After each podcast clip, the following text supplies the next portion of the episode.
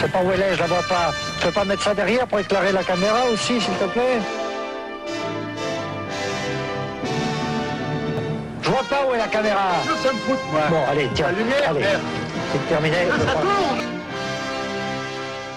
Bonjour à toutes et à tous, je suis Jérémy et bienvenue dans le 52 minutes actu d'Upcast, le podcast qui vous parle en 52 minutes et pas une de plus de toute l'actualité culturelle, cinéma, séries, jeux vidéo, musique. Et à la fin de ces 52 minutes, nous devrons inexorablement rendre l'antenne puisque malheureusement le faisceau de transmission sera coupé. Mais d'ici là, pour m'accompagner et vous présenter cette fournée d'informations culturelles de février, j'ai réuni autour de moi, pour l'instant, deux reporters de choix qui, tels des marathonmen, vont courir derrière les news. Combien en restera-t-il à la fin? Et peut-on vraiment parier sur le bon Dim? Quand il est déjà plus de 22h, telle est la question. Ah bah écoute, bonsoir mon bon Dim. Salut tout le monde. Ouais bah moi ça me va hein, parce que là on enregistre un peu plus tôt donc normalement ça devrait aller. Je vais rester jusqu'au bout ce coup-ci. Ah t'es sympa. Avec ton nouveau matériel en plus. Hein. En plus avec mon nouveau matos, et ouais, je suis bien content d'enregistrer ce podcast qui à mon avis sera plus léger que le précédent qu'on a enregistré juste avant. Hein. Je vais pas spoiler, mais l'ambiance était un peu lourde, donc là j'espère que ça va être le podcast de la déconne et de la légèreté. C'est ça. Alors, en même temps il y aura des trucs peut-être un peu moins drôles, hein, on verra, hein, mais bon, hein, on verra. Mais oui, on va rigoler, mon bon Dieu, mais on va rigoler parce que l'heure est à la gaudriale, pas vrai, Julien? Ben oui, tout à fait. Je me dis aussi qu'il faudrait peut-être qu'on arrête de faire cette blague de qui combien va en rester parce que ça fait deux fois que je la fais. Mais j'avoue que voilà, on a préparé un peu à l'arrache, hein, ce qui est un peu une marque de fabrique du podcast. Voilà, donc voilà. Bon voilà, j'étais là et puis en plus comme on disait, avant il y avait un truc bien plombant, on pouvait pas trop faire de blagues, donc j'étais un peu dans cette lancée de recyclage de blagues, un peu, tu vois, un peu le. Ouais, écoute, ça passait parce que. Le Gad Elmaleh du podcast. On ne sait jamais combien de temps on va durer.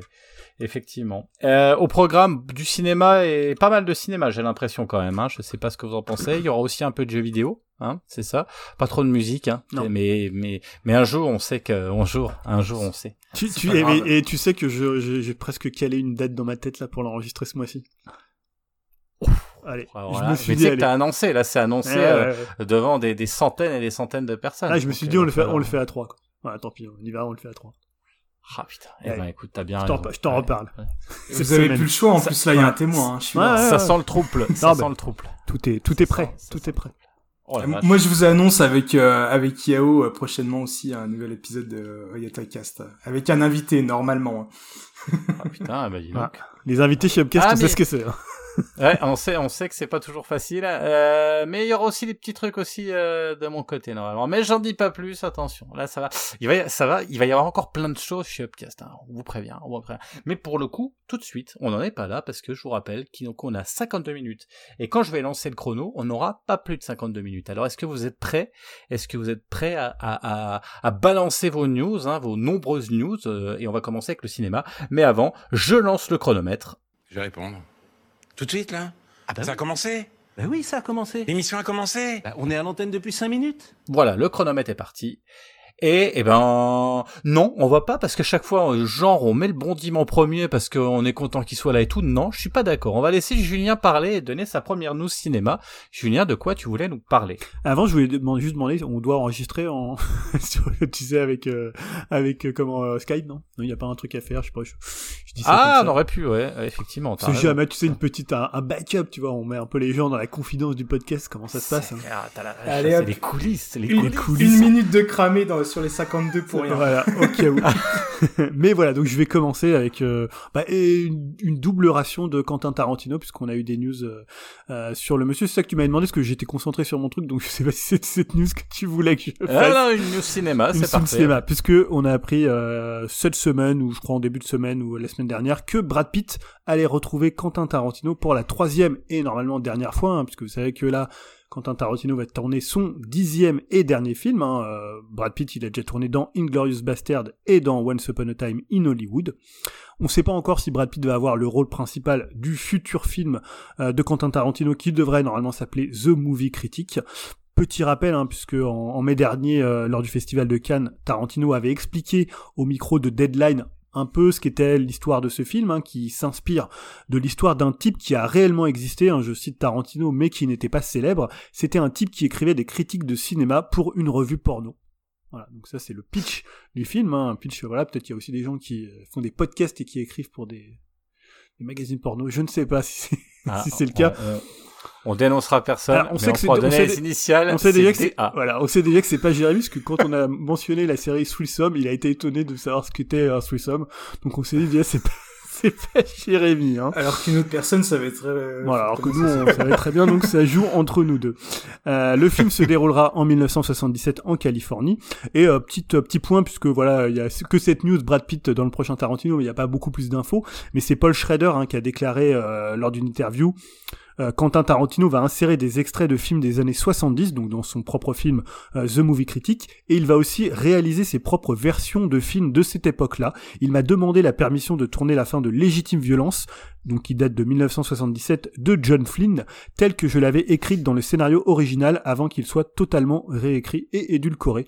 Donc voilà, ça donne déjà quelques petites indications sur le film, hein.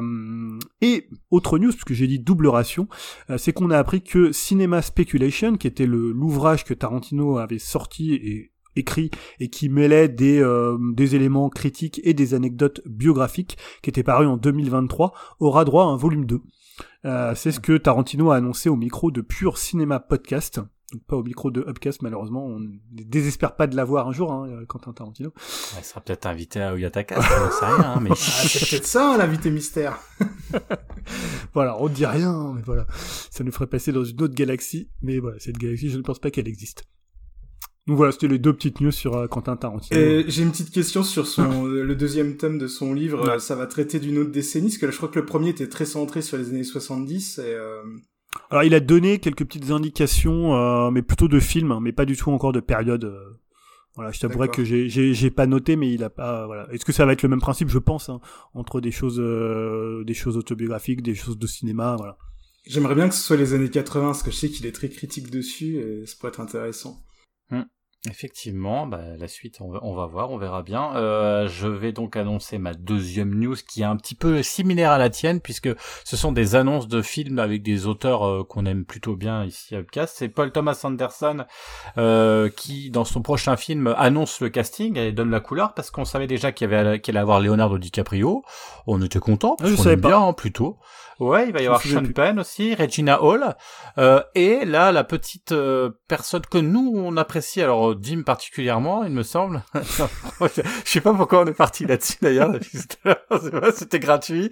En tout cas, je sais qu'avec Julien, on apprécie cette personne aussi pour la musique et ses sœurs, hein, c'est Alana Haim, hein, qui est donc l'actrice qui jouait déjà dans Licorice Pizza, qui était quand même notre film référence de 2022, il me semble, et pas 2023, parce que c'était il y a 2 ans, c'était pas l'année dernière, un film qu'on vous conseille qui était vraiment génial sur les années 70, où elle avait un rôle qui était vraiment très très intéressant entre fille qui traîne avec, enfin assez âgée, qui traîne avec des petits jeunes et qui savait pas se situer, et qui était un petit peu la révélation de ce film, et la révélation quand même féminine, hein, d'un cinéma qu'on aime à regarder. Et là donc du coup elle était annoncée donc dans le nouveau Paul Anderson, donc on est, enfin Paul Thomas Anderson pardon, donc on est plutôt content. Pour aller un petit peu plus loin, le film, le projet, donc du coup c'est la transposition en fait contemporaine de Vineland. Ça je savais pas si vous saviez, donc c'est le roman de Thomas Pynchon, donc publié en 1990. Vineland est une fresque sur la politique américaine dans les années 70-80, donc un film politique. Alors quel genre de film ça va être, je sais pas trop sur quoi il va tourner, c'est assez particulier pour cet auteur qui était plutôt quelqu'un qui proposait quand même, on va dire, pas des chroniques de vie, mais surtout centré sur les personnages et sur la famille. Donc là, je sais pas trop ce que ça va donner son prochain film, mais bon, bah écoutez, je suis assez curieux, et vu le casting, je pense que ça va encore être quelque chose de grandiose, et j'ai hâte de voir ce que ça va donner. Ouais, ça sera sa deuxième adaptation de Thomas Pynchon, hein, puisqu'il avait adapté pour... j'ai un trou de mémoire sur le nom du film. Magnolia ? Non, avec Joaquin Phoenix. Je vois Inherent Vice. Non, ouais, merci, Inherent Vice, ouais. Que moi j'adore, alors qu'il y a un film assez particulier de Paul Thomas Anderson, mais pour le coup, c'était déjà une adaptation de Thomas Pynchon, qui est réputé pour être un auteur inadaptable. Voilà, donc c'est Paul Thomas Anderson, il aime les défis, parce qu'il a adapté deux fois Thomas Pynchon. Ouais, c'est clair. Voilà. Bon, je vous conseille, moi, Inherent Vice, hein, je vous le conseille aussi, super film. On parlait de Licorice Pizza, mais Inherent Vice aussi, pour moi, c'est un des grands films de Paul Thomas Anderson. Super, voilà, bah écoutez, en tout cas, on a hâte, on attend, pas de date annoncée, mais bon, bah voilà, ça va être, à mon avis, ça ne peut être que bien au regard de son casting alléchant. Mon bon Dim, à toi. Bah écoutez, vous avez parlé de Tarantino, de Anderson, on va peut-être maintenant parler des frères Coen, hein, parce que... Alors chez Upcast, hein, je suis pas sûr que la majorité des membres soient des gros fans des frères Coen, mais moi en tout cas, j'ai vu... Oh, si. Ah ok, ouais, je pensais pas. Et bah, en tout cas, moi je suis bien content de cette news, hein, qui annonce le retour des frères ensemble pour un nouveau film. Et selon Ethan, un des deux frères qui est en ce moment en pleine promo d'un nouveau film, bah ça, il a dit que ça serait un film d'horreur bien sanglant. Alors il a évoqué qu'il allait retravailler avec son frère Joël pour ce film qui n'a pas encore de titre, et qui devrait être dans la lignée de leur tout premier, à savoir 100%, qui dans mes souvenirs n'était pas vraiment un film d'horreur, mais bon, c'est pas grave, on est quand même content de les voir revenir aux affaires tous les deux. Et ils n'avaient pas fait de film ensemble depuis 2018 avec La Balade de Buster Scruggs, le film qu'on avait chroniqué à l'époque. Et bah en attendant, et comme je disais, là il est en pleine promo, il a un nouveau film solo, hein, Ethan Coen, qui sort en avril, qui s'appelle Drive Away Dolls. Et j'ai découvert la bonne annonce de ce film ce week-end, et ça a l'air vraiment cool, et dans l'esprit justement du duo, donc je suis déjà bien impatient, et ça nous fera bien patienter avant l'annonce de ce futur nouveau film. Et d'ailleurs, puisque tu nous prenais à témoin des frères Coen, ça serait quoi votre film des frères Coen préféré? C'est dur, hein. Alors moi ouais, attends, il faut que je juste... Vas-y Dim, parce que je revérifie juste... Alors à froid comme ça, tu me demandes la même question demain, je te répondrai peut-être autre chose, mais là je dirais peut-être Fargo. Ouais, donc un de leurs classiques. Et moi c'est Barton Fink. Ouais, bon, moi ouais, ça sera Big Lebowski. Ouais, j'ai hésité. Ouais. Même si je trouve qu'il est presque à part de la film des frères Coen, il est devenu tellement culte que... Ouais, c'est ça. Et un que j'aime beaucoup scène, quand même, c'est No Country for Old Men. Ouais, qui est bien. Carrément. Ouais. Qui m'avait quand même mis une sacrée claque au ciné. Je l'ai pas beaucoup revu depuis, je dois l'avoir en vidéo, mais c'est un film qui m'avait quand même impressionné à l'époque. Ouais. Voilà, grand cinéaste. Alors moi, je trouve surtout dans la première partie de leur carrière, maintenant je suis moins fan des derniers. Ah, ils ont eu des hauts et des bas, hein. Par exemple, Burn After Reading. Ah, moi, j'aime pas trop. Ah, j'ai bien aimé, moi. Moi, j'ai bien aimé, mais ça reste mineur, je trouve, dans leur il y a J.K. Simons, donc. Il y avait aussi un film avec Tom Hanks, c'était comment? Lady Killers, je crois, qui était bien aussi. Ouais, un remake, ouais. C'était un remake, déjà, donc, qui est un film qui était déjà pas génial. Ouais, puis Tom Hanks, il est un peu, ouais, ça m'a un peu saoulé. Ouais, moi, j'avais bien aimé Inside, Llewyn Davis, hein, qui est sur une sorte de Bob Dylan de l'époque. Qui est un très très bon film. Et la musique est top.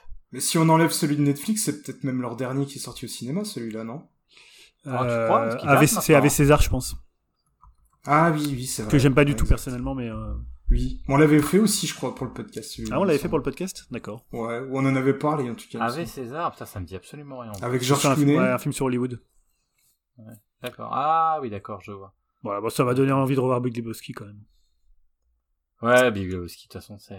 Bon, les trois qu'on a cités, hein, Barton Fink, Fargo, Big Lebowski, c'est... Barton Fink, ouais, moi, ça m'avait bien, enfin, c'était... La fin est ouf. On s'attend pas à ce truc-là, puis l'espèce de huis clos, cette espèce de huis clos était quand même assez cool. Ok, Dim, c'est bon pour cette news. Là, on a attaqué avec du lourd, hein, avec les trois. Hein. C'était quand même les trois annonces. Ça sent bon quand même. Ça sent les séances pour bientôt. Enfin, pour bientôt. En tout cas, il va falloir attendre un petit peu. Alors, on va continuer un peu dans du lourd, dans du poids lourd. Excusez-moi pour le petit jeu de mots.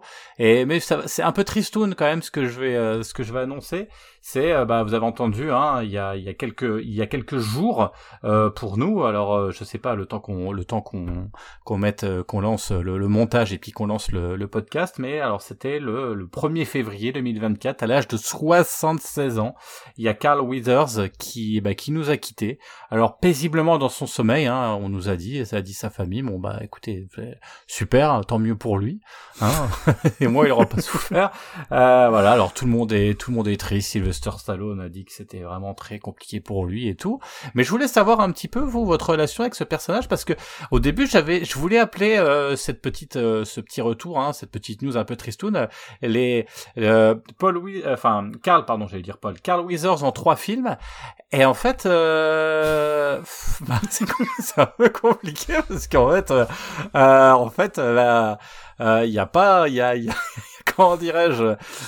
il y a Predator, effectivement, Rocky. En fait, et c'est ça qui est fort, c'est-à-dire que ce personnage avec peu de films finalement a réussi à marquer, et ça m'a fait quelque chose quand même quand on a annoncé son décès. Et en fait, je pense qu'il a créé des personnages qui sont iconiques, et même s'il y en a très peu, parce que finalement il y a Rocky, il y a Predator, vraiment objectivement, hein, sur les rôles connus, et qui ont marqué. Alors nous, je pense, c'est un peu nos films doudou et notre enfance, et vraiment ça m'a fait mal au cœur en apprenant sa mort. Et après j'ai été voir tous ces films et j'ai dit ouais, en fait c'est Predator quand il sert le bras à Schwarzenegger, parce que finalement on le voit même pas énormément dans le film, et Predator et Rocky, mais voilà. Alors je sais pas vous, ce que par rapport à, je pense que Dim, toi t'es quelqu'un, enfin t'as plutôt apprécié, t'apprécies plutôt le personnage. Tu vas me parler de Mandalorian aussi, je pense, mais bon. Oui, bah évidemment, ça c'était un petit peu son petit retour en grâce ces dernières années, parce que il était plus trop présent sur le devant de l'affiche, et puis là il était revenu pour Star Wars. Pendant que tu parlais, justement, j'étais tellement intrigué, j'ai regardé un petit peu sa filmographie. C'est clair que j'ai pas vu grand chose. J'ai vu qu'il avait fait énormément de films avec Adam Sandler. Je pense qu'il devait être un de ses potes. Et je vois quand même qu'il a tourné dans un des inspecteurs Harry, Magnum Force. Ah ouais. Alors, aucun souvenir de lui dans ce film-là. Ce qui est marrant, c'est que moi, quand j'étais petit, je le confondais, justement, bah, on revient toujours à Star Wars, avec l'acteur qui fait Lando Calrissian. Ah, c'est vrai. Alors, il se ressemble pas plus que ça. Si, c'est la moustache. Voilà, mais quand j'étais tout petit, je pensais que c'était les mêmes acteurs. Mais ouais, non, effectivement, c'est quand même fort, quoi, en deux rôles. Enfin, surtout un, Apollo Creed, hein, parce que, comme tu disais, dans Predator, il est pas hyper présent à l'écran, mais en deux rôles, il a quand même réussi à marquer les spectateurs, quoi. Et c'est vrai que j'ai vu quand même pas mal de dommages, que ça soit sur les réseaux, ou même la presse en a parlé. Enfin, voilà, c'était quand même un acteur qui comptait, quand même. S'il n'a pas non plus eu énormément de succès. Il a joué dans Rencontre du troisième type, aussi.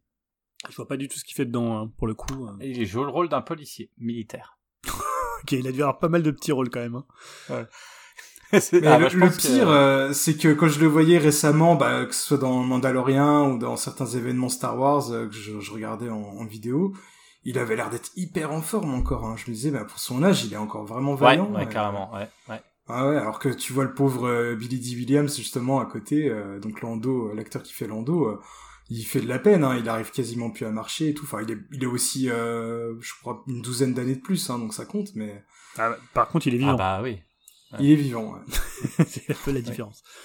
Ouais. Non, moi, je dois avouer, je ne le connaissais pas. Non, mais je connaissais pas son nom d'acteur. Évidemment, si tu me dis, ouais, Apollo, machin. Alors, déjà, moi, j'ai jamais été fan de Rocky. Donc, voilà, j'étais pas du tout Stallone. Moi, j'étais très Schwarzenegger. Et dans Predator, je me souviens pas du tout de. Enfin, je vois à peu près. Je vois qui c'est dans Predator maintenant. Mais voilà, ça me parlait pas du tout. C'est pas du tout. J'ai pas du tout grandi avec cet acteur-là. Et c'est vrai, quand j'ai un peu comme Dim, quand tu dis Star Wars, je me dis, merde, il y a Lando Calrissian qui est mort. Mais non, c'était pas il était dans les derniers Star Wars. Mais voilà, ouais, c'était moi, vraiment, c'est. Je vais pas vous mentir, c'est un acteur que je ne connaissais pas du tout. Je pense que ouais, effectivement, c'est surtout connu pour Apollo Creed, hein, parce que c'est le retournement de situation, c'est un peu l'effet Dragon Ball, hein, où il est méchant au début, puis après il devient gentil, donc forcément c'est ça qui fait que qu'il est apprécié, hein, mais et puis, voilà. Même, enfin, je disais qu'il était revenu un peu sur le devant de la scène avec Mandalorian, mais aussi avec la trilogie Creed, parce qu'il y a toujours des petits flashbacks, on parle tout le temps de lui, enfin c'est l'héritage de Creed, et, voilà, il était revenu un petit peu aussi grâce à ça, même s'il était pas dans les films. Ouais, parce que dans Creed, il a joué dans les films. C'est son fils, non, il est en photo. C'est le fils d'Apollo Creed, ouais, c'est ça, dans Creed. Voilà, ouais. Okay. Bah, il a eu du mal à revenir, hein, vu qu'il meurt dans le 4. Ah merde. Ah oui, c'est vrai. Il se fait tuer par Drago. Ouais. Mais non, parce qu'il est cité, en fait, il est en photo, c'est marqué. C'est ça, oui. Sur Wikipédia, il a dû être payé, hein, pour être en photo. Ah bah oui, on utilise son image, donc j'imagine que oui. Voilà. Après, c'est vrai que les films, quand on regarde, il fait beaucoup de général ou de militaire parce qu'il est costaud. Mais je suis surpris, beaucoup de films avec Adam Sandler. Hein. Il y a un truc. Hein. Ouais, je sais pas. Ils ont le même agent. Ils ont peut-être le même agent, je sais pas. Ouais. Je vois le nom d'un film là. The Sasquatch Dumpling Gang. Voilà. J'ai envie d'avoir ce film. Il a un nom de ouf. Peut-être un deuxième hommage futur dans la cuvette à voir. Ouais. Ça sent la cuvette. Ça sent un peu le porno, non? Ça sent un film porno, ça, je sais pas. Ouais, je sais pas. Non, il joue le rôle d'un docteur, en plus. Ah, bah oui. Ah, bah oui, ça sent le film porno. Je ne sais pas, j'ai pas vu. Bah voilà, c'est tout pour les news cinéma. Vous aviez d'autres news cinéma? Moi, j'en ai encore une. Moi aussi. Ah bah, Dim. Ah bah, pardon. Excusez-moi. Allez-y. Vas-y, Dim. Bon, je commence, alors. Ouais, c'est une news ultra rapide parce que ça vient juste de tomber, on sait pas grand-chose, mais bon, ça fait tellement plaisir que j'avais envie d'en parler. Bah, c'est un Evil Dead réalisé par un Français, Sébastien Vaniček, je sais pas trop comment ça se prononce, qui a été choisi par Sam Raimi donc pour mettre en scène le nouveau film de la licence. Et ce réalisateur, c'est le réalisateur du tout récent Vermine, qui est peut-être même encore dans certaines salles. Donc un film d'horreur français qui a créé un peu la surprise à la fin 2023 et qui a fait un plutôt bon score pour ce type de film au box-office. Surtout que c'était vraiment pas gagné parce que le film, je rappelle, était sorti 27 décembre, pile poil entre Noël et Nouvel An. Et c'est pas forcément la période qu'on choisit pour voir un film d'horreur, encore peut-être moins un film d'horreur français. C'était un peu suicidaire, mais ça l'a pas empêché quand même de sortir du lot et de plutôt bien marcher. Alors ce film, Vermine, je suis content parce que voilà, c'est un petit réalisateur français qui arrive sur une grosse licence. Mais malheureusement, je l'ai pas encore vu, Vermine, parce que j'ai pourtant eu l'occasion de le voir, mais passer 1h30 avec ma plus grosse phobie, à savoir les araignées, j'étais pas trop en confiance.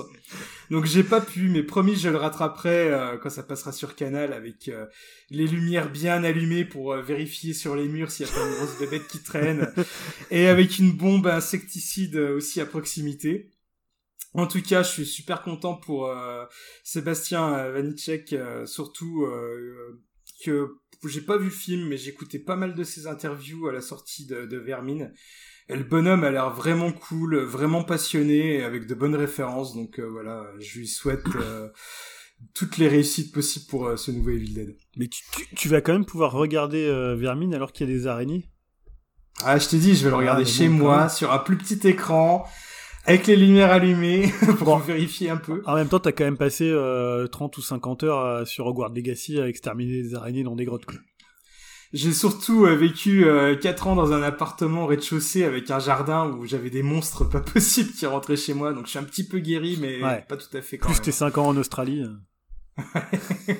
Bah, vu les monstres que j'avais chez moi, des fois, je me demandais s'il y avait pas un portail vers l'Australie dans mon jardin.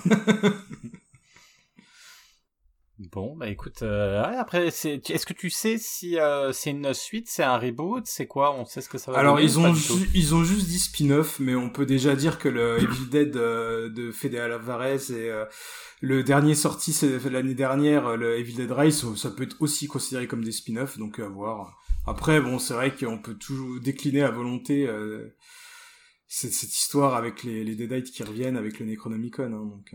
Et en même temps, c'est. Ouais. Pour le coup, on sait si Sam Raimi l'a choisi parce qu'il a vu Vermine. Il me semble, ouais, mais je crois que c'est ce qu'il avait dit le réalisateur. Il avait. C'est un film. Alors, je sais pas trop s'il est sorti vraiment en salle à l'étranger, mais c'est un film de festival. Il a fait beaucoup le tour de festoche, à mon avis, aux États-Unis, au Canada et tout. Et je crois qu'il avait rencontré Sam Raimi lors d'un de ses festivals. Et Sam Raimi avait beaucoup aimé le film. Ah d'accord. Voilà. Ouais, c'est cool. Je sais pas ce que ça va donner, mais super bon retour, Vermine. Carrément, ouais. Mais tu te dis, c'est quand même une je vais dire entre guillemets une promotion presque un peu flippante. Tu te dis, Vermine, c'est son premier film. Tu passes directement à faire un Evil Dead sous la coupe de Sam Raimi. Voilà, mais il y a beaucoup, enfin ça se fait peut-être un peu moins à l'heure actuelle, mais c'était plus dans les années 2000, je trouve, où t'avais beaucoup de réalisateurs français, ils faisaient un premier film un peu choc en France, et après c'était directement un peu comme Aja, quoi. Voilà, ouais, il y avait les Américains qui leur faisaient un peu les yeux doux, comme Aja ou Alexandre Bustillo et François ou Fabien Maury, je sais plus le nom du deuxième, le duo. Ouais, il y avait beaucoup de réalisateurs qui sont partis un peu outre-Atlantique. Bah, je pense aussi c'est plus simple de faire un film d'horreur aux États-Unis qu'en France. Hein. Ok, merci beaucoup Dim pour cette news qui est alléchante. Là, franchement, tout ce qu'on a dit là, ça va encore une fois. Hein, ça fait plaisir. En cinéma, on va se faire plaisir. Là, il y a du lourd, c'est assez cool. Et puis c'est vrai que petit réalisateur français là, ça fait plaisir sur un gros projet comme ça, en espérant qu'il se loupe pas. Mais Aja déjà avait fait le café là, il y a pas de raison. J'ai hyper confiance, ça va lui mettre des moyens, ça va être cool. Et même Julien, les deux autres, les deux autres Evil Dead hors trilogie sont plutôt sympas à voir. Hein. Je crois que j'en ai pas vu. Moi, j'avais regardé, j'ai commencé la série. J'ai pas été.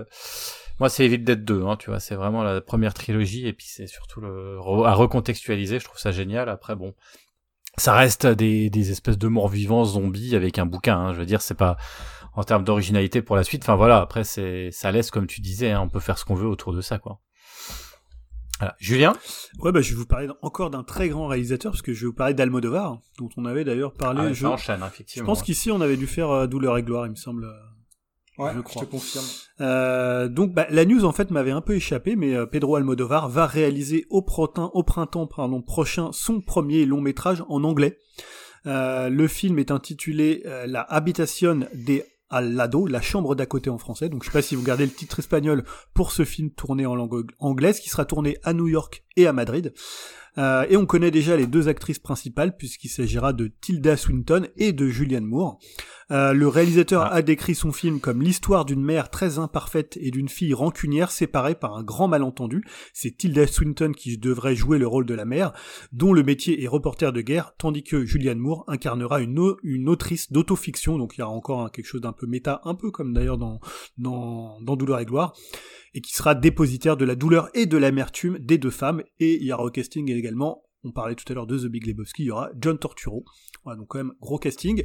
Alors, qu'est-ce que ça va donner en langue anglaise ? Parce que quand même, Almodóvar, c'est quand même très lié à une langue aussi. Voilà, donc il y a des actrices aussi. Donc bon, je réfléchissais un peu, les acteurs, je pensais par exemple à Wong Kar-wai, qui était venu tourner My Blueberry Night, notamment avec Norah Jones, je crois. Un film en langue anglaise. Voilà, c'est toujours délicat hein, quand les réalisateurs étrangers viennent tourner en anglais, on sait pas trop ce que ça peut donner, donc bon. Après, c'est entre Madrid et New York, donc peut-être qu'il y aura aussi d'espagnol, mais voilà. Mais il me semble que l'année dernière, il avait pas présenté un film déjà avec des Américains, avec Pedro Pascal et Ethan Hawke. Tout à fait, un court-métrage, mais c'était un moyen-métrage. Ah, c'était un court-métrage. Un moyen-métrage, il durait une trentaine de minutes. Là, c'est son premier long, mais oui, effectivement, sur un film qui était sur une histoire d'amour de deux cow-boys, voilà, ça va peut-être un galop d'essai, entre guillemets, pour ce film-là. Ok, très bien, bah merci beaucoup pour vos news cinéma. On passe à la rubrique jeux vidéo, si ça vous va, ou il y avait peut-être d'autres news. Je vais commencer avec une petite news jeux vidéo, et avec aussi une sorte de question. Est-ce que, parce que là c'est officialisé, il y a le Skull and Bones qui va sortir, effectivement.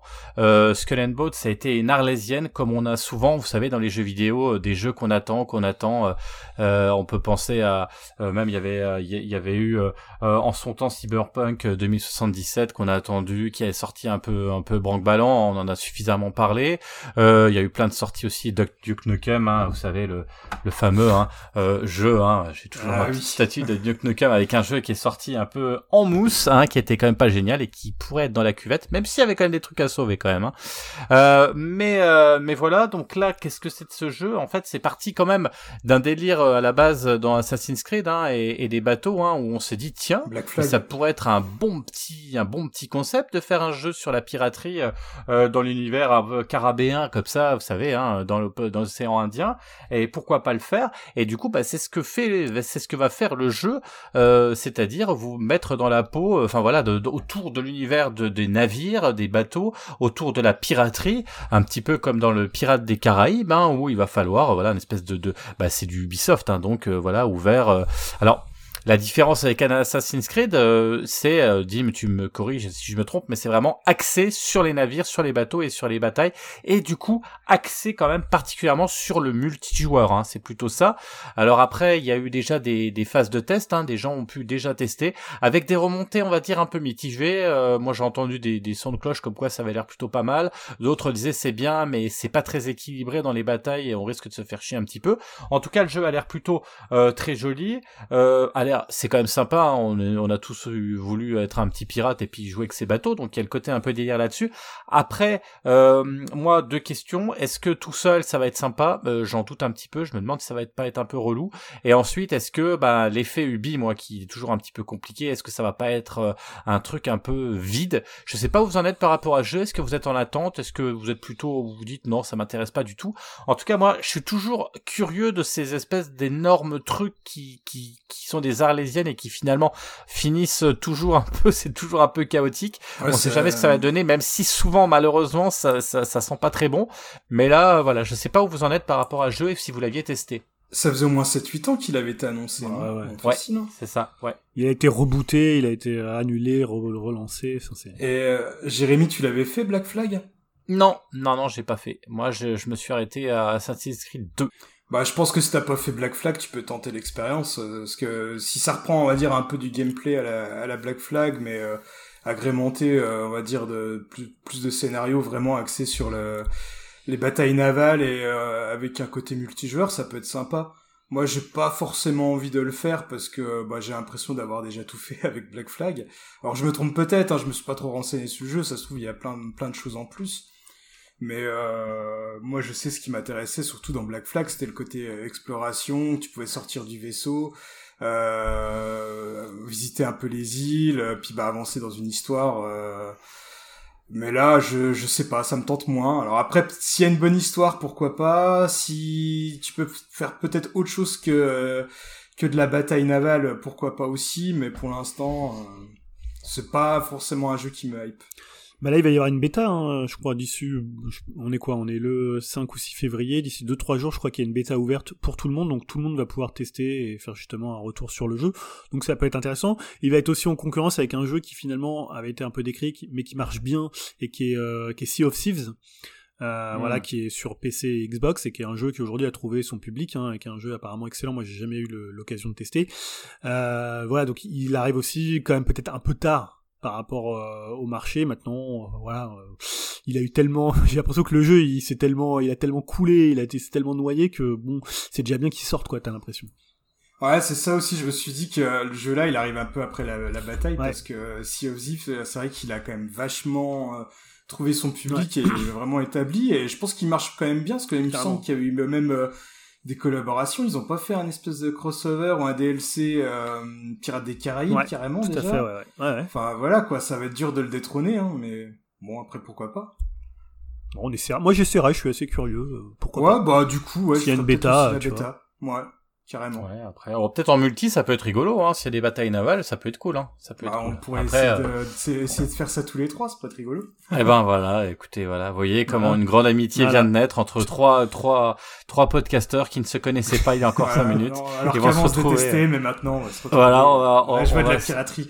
Voilà, c'est ça, on va se pirater tel des fripons sur nos bateaux. Alors qu'il y a un jeu qu'on t'a proposé de faire Rockop, dis, mais n'oublie pas, bientôt Helldivers 2. Je n'oublie pas que vendredi soir, mon bon Dim t'a fait péter tes 35 balles et on t'attend, quoi. Ah, c'est vendredi, on est d'accord. On va voir ça, on va attendre un peu les retours quand même. Mais... Oui, c'est clair. C'est clair, parce qu'on ne sait pas trop ce que ça va donner. Mais bon, qui avait une news jeu vidéo aussi, Dim, je ne sais plus. Dim, t'en avais Julien, c'était toi. Non, je ne sais pas si Dim en a, mais... Non, j'avais que du cinéma. Bah, okay. Transition toute trouvée, puisqu'on parlait de Helldivers 2 et...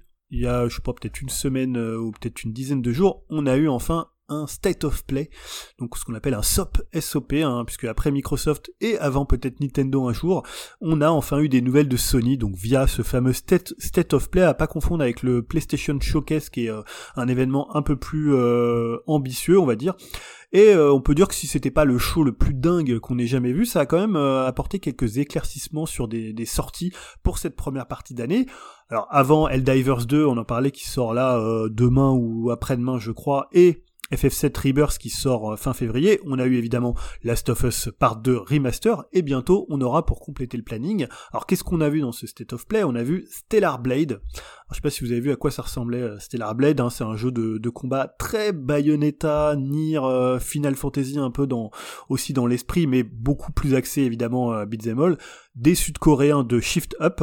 Donc on a une longue présentation, moi j'ai trouvé qu'il manquait un petit peu de rythme, qui était un petit peu longue, même si le jeu a l'air quand même assez spectaculaire.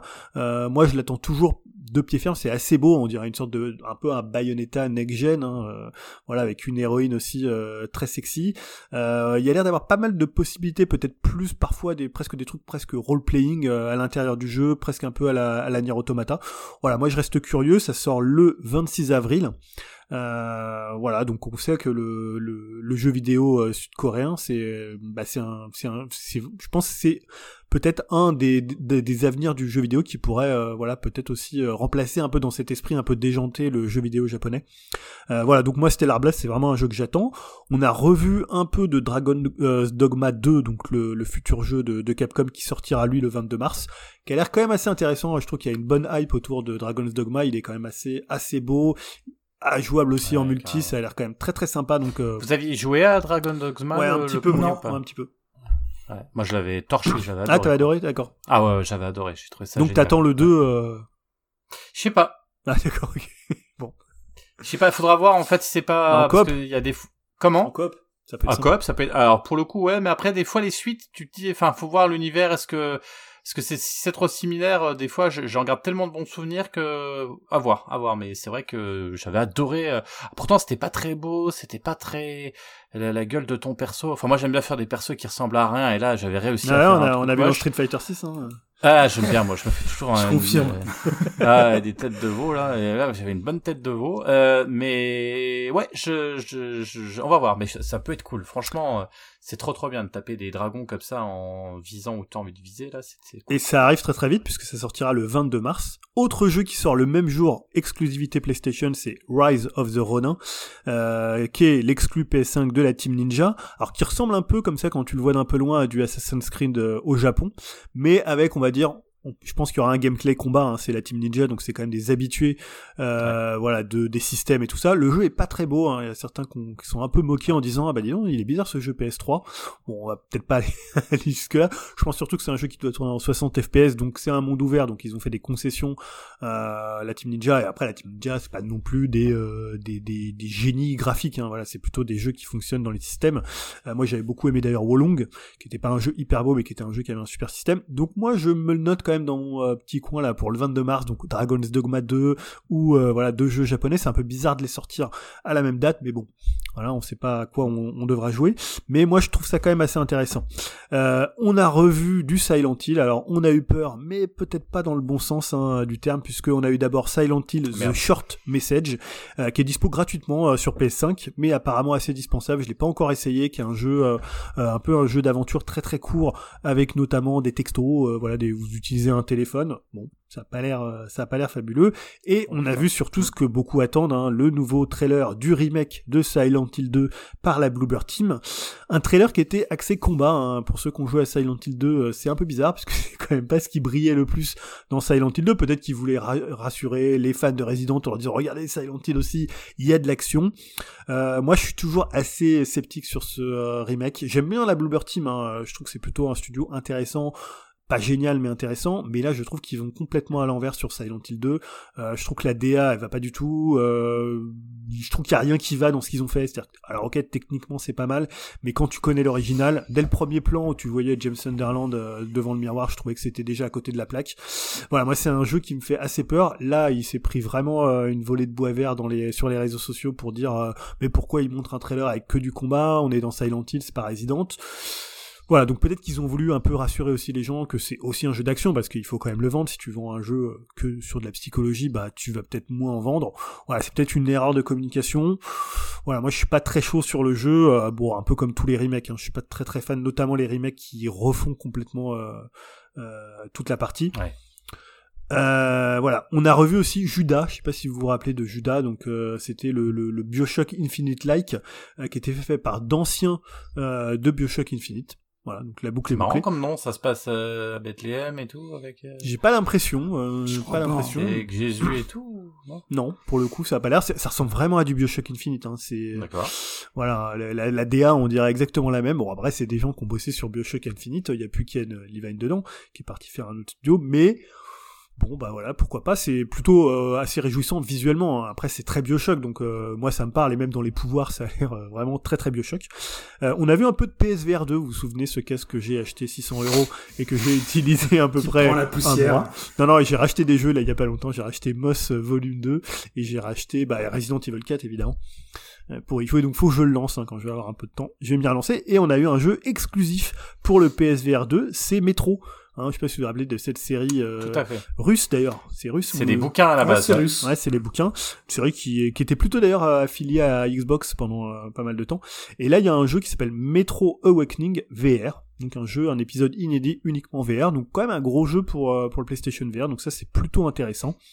On a eu aussi un remake du premier Until Dawn. Donc ça, je sais que Dim, toi tu l'as fait. Le premier et le seul. Hein. Il n'y en a pas eu d'autres ? Non, c'est que c'est après c'est Supermassive, ils ont fait d'autres jeux.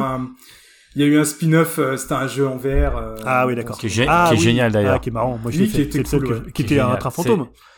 C'est ça. Ouais. Le jeu préféré de ma mère quand elle vient à la maison. Tous les soirs, elle me dit, tu me mets mon train. Ah, c'était pas mal. Jusqu'à 2h du matin. Elle adore. Ouais, c'était bien fait. Ouais. Et Until Dawn, c'était bien. Ah ouais. Bah moi, c'est un jeu que j'ai fait plusieurs fois. Alors, pour ça, le remake, ça m'intéresse pas forcément, mais.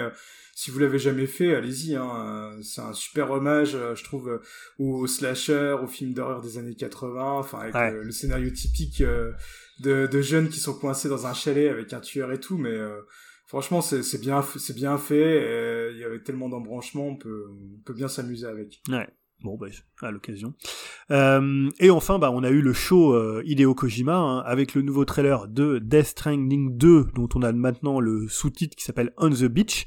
Alors, je sais pas si vous avez vu le trailer d'une dizaine de minutes. Qu'est-ce qu'on voyait dedans? Alors, on voyait George Miller avec un chat ailé sur l'épaule. On voyait évidemment Léa Seydoux qui va jouer toujours fragile, avec des mains bleues qui étaient greffées à ses épaules et un petit pantin en stop motion que Sam récupère. On voyait aussi un joker, une sorte de joker avec une guitare qui jette des éclairs, et on voyait aussi Elle Fanning parmi toutes ses réjouissances au cours d'un trailer de 10 minutes qui quand même, alors on peut dire ouais ok c'est un peu le délire de l'artiste, mais visuellement ça envoyait quand même du lourd. Moi j'ai trouvé ça hyper impressionnant, déjà le premier était quand même très très beau, beaucoup plus verdoyant, là on a des déserts, là on a un peu l'Islande, c'est quand même magnifique. Je sais pas ce que vous en avez pensé. Alors effectivement c'est très barré, on n'a pas tout compris encore, hein. On a vu le bébé avec un vaisseau qui sort du bébé, voilà, bon, why not. Moi c'est pas forcément un jeu qui m'intéresse, mais l'univers me plaît bien, ça fait très cinéma, donc forcément ça me plaît. J'attendrai le film qui doit être produit par A24. Ouais, il y aura un film. Mais la motion capture est quand même hallucinante encore une fois. Ah hein, oui, c'est très bien. Quand tu vois Léa Seydoux, moi j'avais adoré Death Stranding, hein, je trouve que c'est un très très grand jeu de gameplay. Après voilà, l'histoire part un petit peu en vrille, mais même quand même l'univers, le lore, le gameplay, ce côté où on va transporter des matériaux à un autre endroit, ce truc qui annonce presque une pandémie avant l'heure, c'était quand même un jeu assez impressionnant. Et là encore, je trouve qu'il franchit un cap visuellement, toujours avec le moteur Decima. Non, Jérémy, toi t'as pas l'air. J'étais pas convaincu. Hein, là, je sais pas.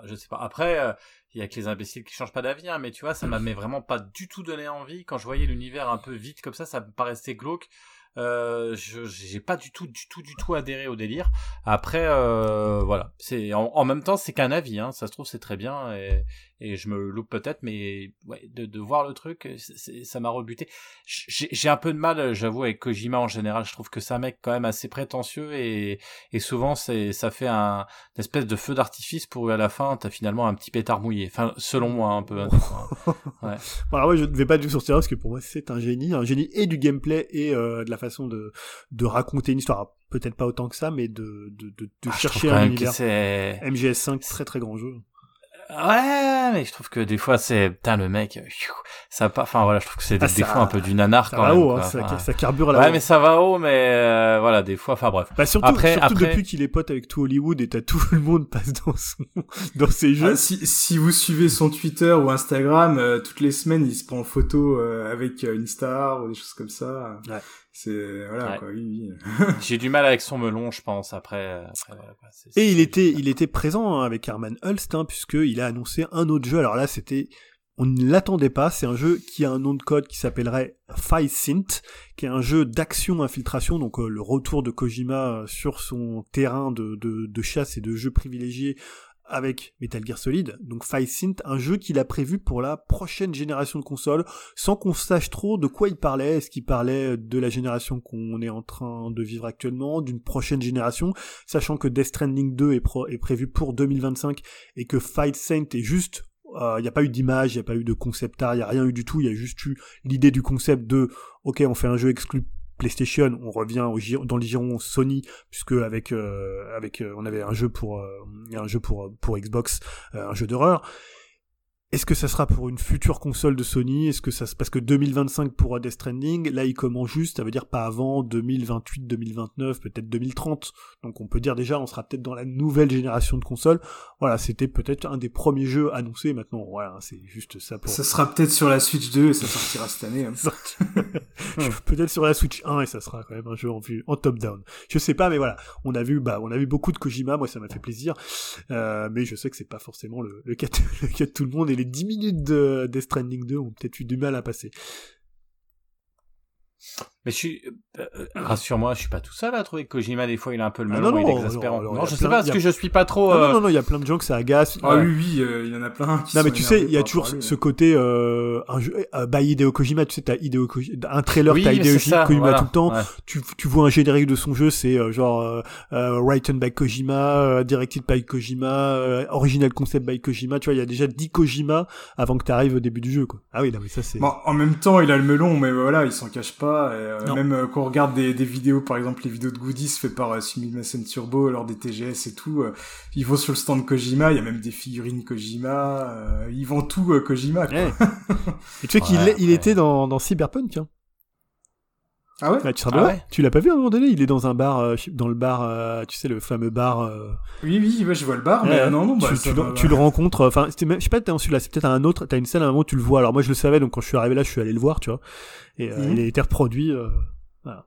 C'était assez marrant. Ah bah, j'irai voir ça sur YouTube. Tu regarderas, ouais, tu regardes sur YouTube et tu vas le retrouver, il est évidemment reconnaissable, parce que dans les personnages sont vraiment très très impressionnants aussi dans Cyberpunk. C'est vrai. Super, bah merci beaucoup pour ce petit retour, hein, qui est alléchant encore. Hein. Là ce soir c'est du, hein, on vous offre du croustillant. Hein, vous avez vu, c'est des news là, ça sent le, comme à l'époque, hein, vous vous souvenez, hein, c'était le, qu'est-ce qui nous hype, qu'est-ce qui est, hein, qu'est-ce qui pourrait être, qui sent quand même le petit fumet, la saucisse, et qu'est-ce qui est, là c'est que du haut level, hein, c'est haut level, hein, ce qu'on vous présente. C'est pas une bonne nouvelle pour le podcast La Cuvette, hein, par contre. Non, pour la cuvette, ça va être compliqué. Quoique Kojima, hein, tu pourras. Kojima, ça sent quand même le tour de chiotte. Non, on verra bien. Est-ce que vous aviez d'autres news ou est-ce qu'on avait fait le tour ? Non, mais il reste combien de temps là ? C'est surtout ça qui m'intéresse. Ah, mais parce que moi j'en ai encore, hein, j'en ai une petite croustillante avant de terminer. Il reste combien de temps ? Il nous reste combien de temps ? On est bien, il nous reste 7 minutes 46. Oh, bah, si on a un peu de rab, on se fait un tarot, puis voilà. Bah, ça, voilà. Non, mais écoutez, j'ai encore une petite... Fais-la, et moi, j'ai une nouvelle news pour parler jusqu'à ce que ça se coupe. Eh ben, écoute, moi, j'ai une news qui me fait bien marrer. Est-ce que vous savez, le concert le plus long qu'il y a en ce moment, et qui a, enfin, voilà, je vous dis pas la date, mais est-ce que vous connaissez le concert le plus long ? Oh, ça doit être un truc chiant, donc je dirais un truc où il y a Sam York. Il est encore en train de jouer les morceaux de The Smile les plus chiants là. Non, c'est un morceau qui est composé par John Cage. Ah oui, d'accord. Qui s'appelle Organ ASLSP. Et c'est un concert qui a commencé en 2001 et qui est toujours pas fini. Et qui va finir bah attendez, parce qu'en fait c'est un concert qui dure 639 ans. Ah d'accord. Et en fait, ils viennent de remplacer un tuyau de l'orgue bah là ce week-end. Donc il y avait 500 personnes qui sont venues pour voir le remplacement du tuyau. Voilà, ils ont payé leur place 200 €. Hein, ça s'est passé en Allemagne dans une église qui s'appelle Sainte Burchardie. Hein, donc voilà, parce que c'est quand même un truc assez unique. Hein, donc c'est le concert organe au carré ASLSP, hein, de John Cage. Donc enfin voilà, je sais pas si vous vous êtes intéressé pour aller voir cette œuvre, hein, voilà, qui va durer 639 ans. Voilà. Moi, ce que je retiens, c'est 200 balles pour changer un tuyau. C'est encore pire que 60 balles pour un sapin. Hein. Oh, qu'est-ce que ça pique, le pic. Putain, c'est le prix à Paris, ça. Si tu habitais à Paris, mon cher Dim, tu saurais que la vie est chère. Voilà. En tout cas, le concert, il va finir en 2640. Ah oui, quand même. Ah oui. On sera là pour couvrir l'événement. On sera, Upcast sera là pour. On se donne rendez-vous à ce moment-là. Pour entendre le point d'orgue, effectivement, sur ce morceau, uniquement à l'orgue, effectivement, où il faut changer parfois pour ajouter une note. En fait, là, c'était un événement parce que là, ils ont changé une note, en fait, et ça arrive pas tout le temps. D'accord. non, mais ça me laisse quoi. Voilà. Julien, pour terminer. Oui, alors, c'est une news, toujours jeu vidéo, mais c'est une news, tu sais, un peu rumeur. Alors, c'est vrai qu'ici, on commande pas souvent les rumeurs, mais il y en a une qui prend chaque jour un peu plus d'ampleur, c'est l'arrivée de certains jeux Xbox sortis ou à venir sur PS5 et sur Switch. Alors ça, c'est un truc qui est énorme en ce moment, qui agite toute la twittosphère jeux vidéo. C'est le début de la fin, là. Et oui, alors ça a commencé par des rumeurs autour de Hi-Fi Rush, de Sea of Thieves, un peu comme Ori avait déjà atterri sur Switch, ou Minecraft qui est dispo sur toutes les plateformes. Mais là, on parle de jeux beaucoup plus importants. On parle de Gears of War, on parle d'Indiana Jones, le futur qui arrive, on parle de Hellblade 2, qui arriverait notamment chez l'ennemi, hein, chez PlayStation et sur PlayStation 5. Un véritable tournant dans l'histoire du jeu vidéo, point d'interrogation. Donc un Microsoft qui, quelque part, redeviendrait éditeur tiers. Alors voilà, ils seraient toujours constructeurs peut-être, mais en même temps, ils sortiraient leurs jeux un peu partout. Et pour l'instant, c'est venu de journalistes plutôt très bien informés dans le milieu jeux vidéo, et pour certains, appartenant même à la communauté Xbox, ou proche de cette communauté. Donc on peut pas les taxer d'être anti-Xbox ou d'être pro-PlayStation. Hein. Alors depuis, évidemment, toutes les communautés jeux vidéo, je le disais, ne parlent plus que de ça, avec notamment la colère des fans de Xbox, hein, tous les gens qui sont un peu dans la guerre des consoles, qui se sentent un peu trahis par leur marque préférée, hein, tous ces trucs un peu ridicules. Si bien que cette semaine, donc Phil Spencer, le boss de chez Xbox, a pris la parole sur Twitter X pour dire que la semaine prochaine, Microsoft allait prendre la parole pour, je cite, partager plus de détails sur notre vision de l'avenir Xbox. Alors on peut dire évidemment il va se passer quelque chose, il va pas venir pour dire en fait non il y a rien, on change pas nos plans. Évidemment ils vont annoncer quelque chose. Pourquoi Xbox sortirait ses licences exclusives gagnées à grands coups de rachat pour certains et à grands coups de milliards chez la concurrence et notamment chez Sony. Alors la première explication c'est évidemment le coût des rachats. Il faut les amortir. Et le coût des jeux, évidemment, aujourd'hui, faire un jeu, c'est de plus en plus cher, et dépenser 70 milliards pour acheter Activision Blizzard, si vous le rentabilisez pas, ça sert pas à grand-chose, on est quand même chez Microsoft, une boîte qui fait un chiffre d'affaires complètement colossal, et ils peuvent pas laisser une branche comme ça perdre de l'argent ou ne pas en gagner. Et on dit aussi que les Xbox ne se vendent pas tellement, on l'a vu ça, la série S ou la série X, même quand c'était à $300 pendant les... ils ont baissé les prix. Je vais pas dire que personne en veut, mais c'est une console qui a du mal à se vendre par rapport à la Switch et par rapport à la PlayStation 5. Évidemment, la stratégie, on l'a vu depuis pas mal de temps, c'est le Game Pass. Et en fait, si tu vends pas de console, c'est compliqué de mettre en avant le Game Pass. Et je sais pas si vous vous rappelez quand on avait fait notamment la roadmap 2030, hein, le doc qui avait leaké, peut-être qu'on était que tous les deux, Jérémy, ou peut-être qu'il y avait Dim, ils avaient un objectif de 100 millions de Game Pass à l'horizon 2030, et leur levier pour arriver à ça, c'était notamment les téléconnectés et le cloud, mais c'est quand même des choses qui sont un peu, c'est pas forcément des leviers les plus évidents, or s'ils vendent pas de console, ils peuvent pas vendre de Game Pass, donc aller chez la concurrence, peut-être proposer le Game Pass, notamment chez Sony, sur PlayStation ou chez Nintendo sur Switch 1 ou Switch 2, ça pourrait être quand même un levier hyper intéressant. Maintenant, ça reste des rumeurs. On sait qu'il va se passer quelque chose parce que là, il y a des rumeurs, il n'y a pas de fumée sans feu parce que là, c'est vraiment tout le monde l'annonce et évidemment, comme Phil Spencer a dit qu'ils allaient prendre la parole, ils vont pas prendre la parole pour dire qu'il n'y a rien, sinon ils feraient un communiqué en disant c'est faux et nous, on continue comme ça. Donc, il va se passer quelque chose. À quelle hauteur? C'est ça peut-être l'interrogation qu'on peut avoir. Est-ce que ça va être tous les gros jeux Xbox? Est-ce que ça va être des jeux vraiment, des petits jeux qui vont sortir chez la concurrence? Voilà, c'est assez difficile de savoir encore, mais ça va être un bouleversement dans l'industrie vidéoludique. Après, de toute façon, chez eux, ce qui est déjà compliqué, c'est que moi, j'ai jamais compris, tu vois, PlayStation, c'est pas compliqué, hein, 4, 5, t'arrives à la 5, c'est la 5, tu prends la 5. Là, je sais même pas, honnêtement, hein, tu vois, et pourtant, je suis quand même le jeu vidéo, hein, on est bien d'accord, hein, mais je sais même pas, j'ai jamais compris, parce que t'as plusieurs Xbox, t'as la X, t'as la One, One, c'était rien, avant, t'as la S et la X. Et la S et la X, mais c'est quoi la différence en fait? C'est une différence de puissance. Il y en a une qui est plus puissante. Mais quel est l'intérêt de faire deux consoles avec deux puissances? Ça fait prix, vraiment, t'as celle des pauvres et celle des riches. Non. Oui, mais, enfin, non. Mais toi, t'as laquelle, par exemple? C'est la X. Mais et la X, c'est celle qui est la plus puissante, qui est la plus chère, mais qui est la plus puissante. Ouais. Mais t'as les mêmes choses sur l'une et l'autre. Oui. Un peu à la manière d'un PC, où t'auras un PC avec une carte graphique moins importante. Et la différence de prix, c'est quoi alors du coup? C'est à peu près 2 ou 300 €. Ouais. Ah ouais, quand même. 300 €, quand il y a des baisses sur la S. Et qu'est-ce qui se vend mieux? C'est la X ou la S? D'accord. Tu vois, même ça, je trouve que déjà rien que ça, en termes de logique, enfin moi ça me perturbe parce que j'aime bien avoir, tu vois, je serais emmerdé, je me dis, tu vois, je saurais pas choisir entre laquelle je choisis, est-ce que je mets les 200 ou 300 balles de plus, et du coup, mais direct, je me dis, et PlayStation quoi. Et je pense que je suis pas le seul dans ce cas-là, tu vois, à me dire, allons à la simplicité, au moins ils te proposent un truc, ça va être le compromis entre les deux, c'est parfait, tu pars chez Sony, c'est simple quoi. Et je pense que faciliter déjà les choses, ça leur permet peut-être de gagner un peu plus d'argent quand même, hein, je pense. Et en tout cas, équilibrer un peu les trucs. Et je sais pas si c'était vraiment une très très bonne idée. Voilà, il reste 30 secondes les amis. Donc, 30 secondes, tu veux dire l'avenir de Microsoft en 30 secondes? Non, moi je serais content d'avoir les exclus ça c'est vrai pour le coup, t'as raison. Sur PS5 parce que j'aime quand même aussi beaucoup les exclus de Microsoft. Après, ce qui me ferait un peu chier, c'est que si à long terme, c'est le monopole PlayStation, les monopoles, c'est jamais bon non plus dans le jeu vidéo, hein, ou dans d'autres industries d'ailleurs. Du coup, le manque de concurrence me fait peur, mais bon, avoir Halo, Gears et Indiana Jones sur ma PS5, je serais content quand même.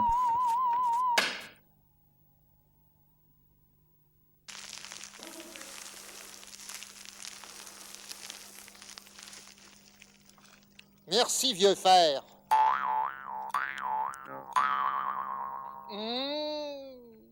Rien de plus exquis qu'un œuf de parapluie.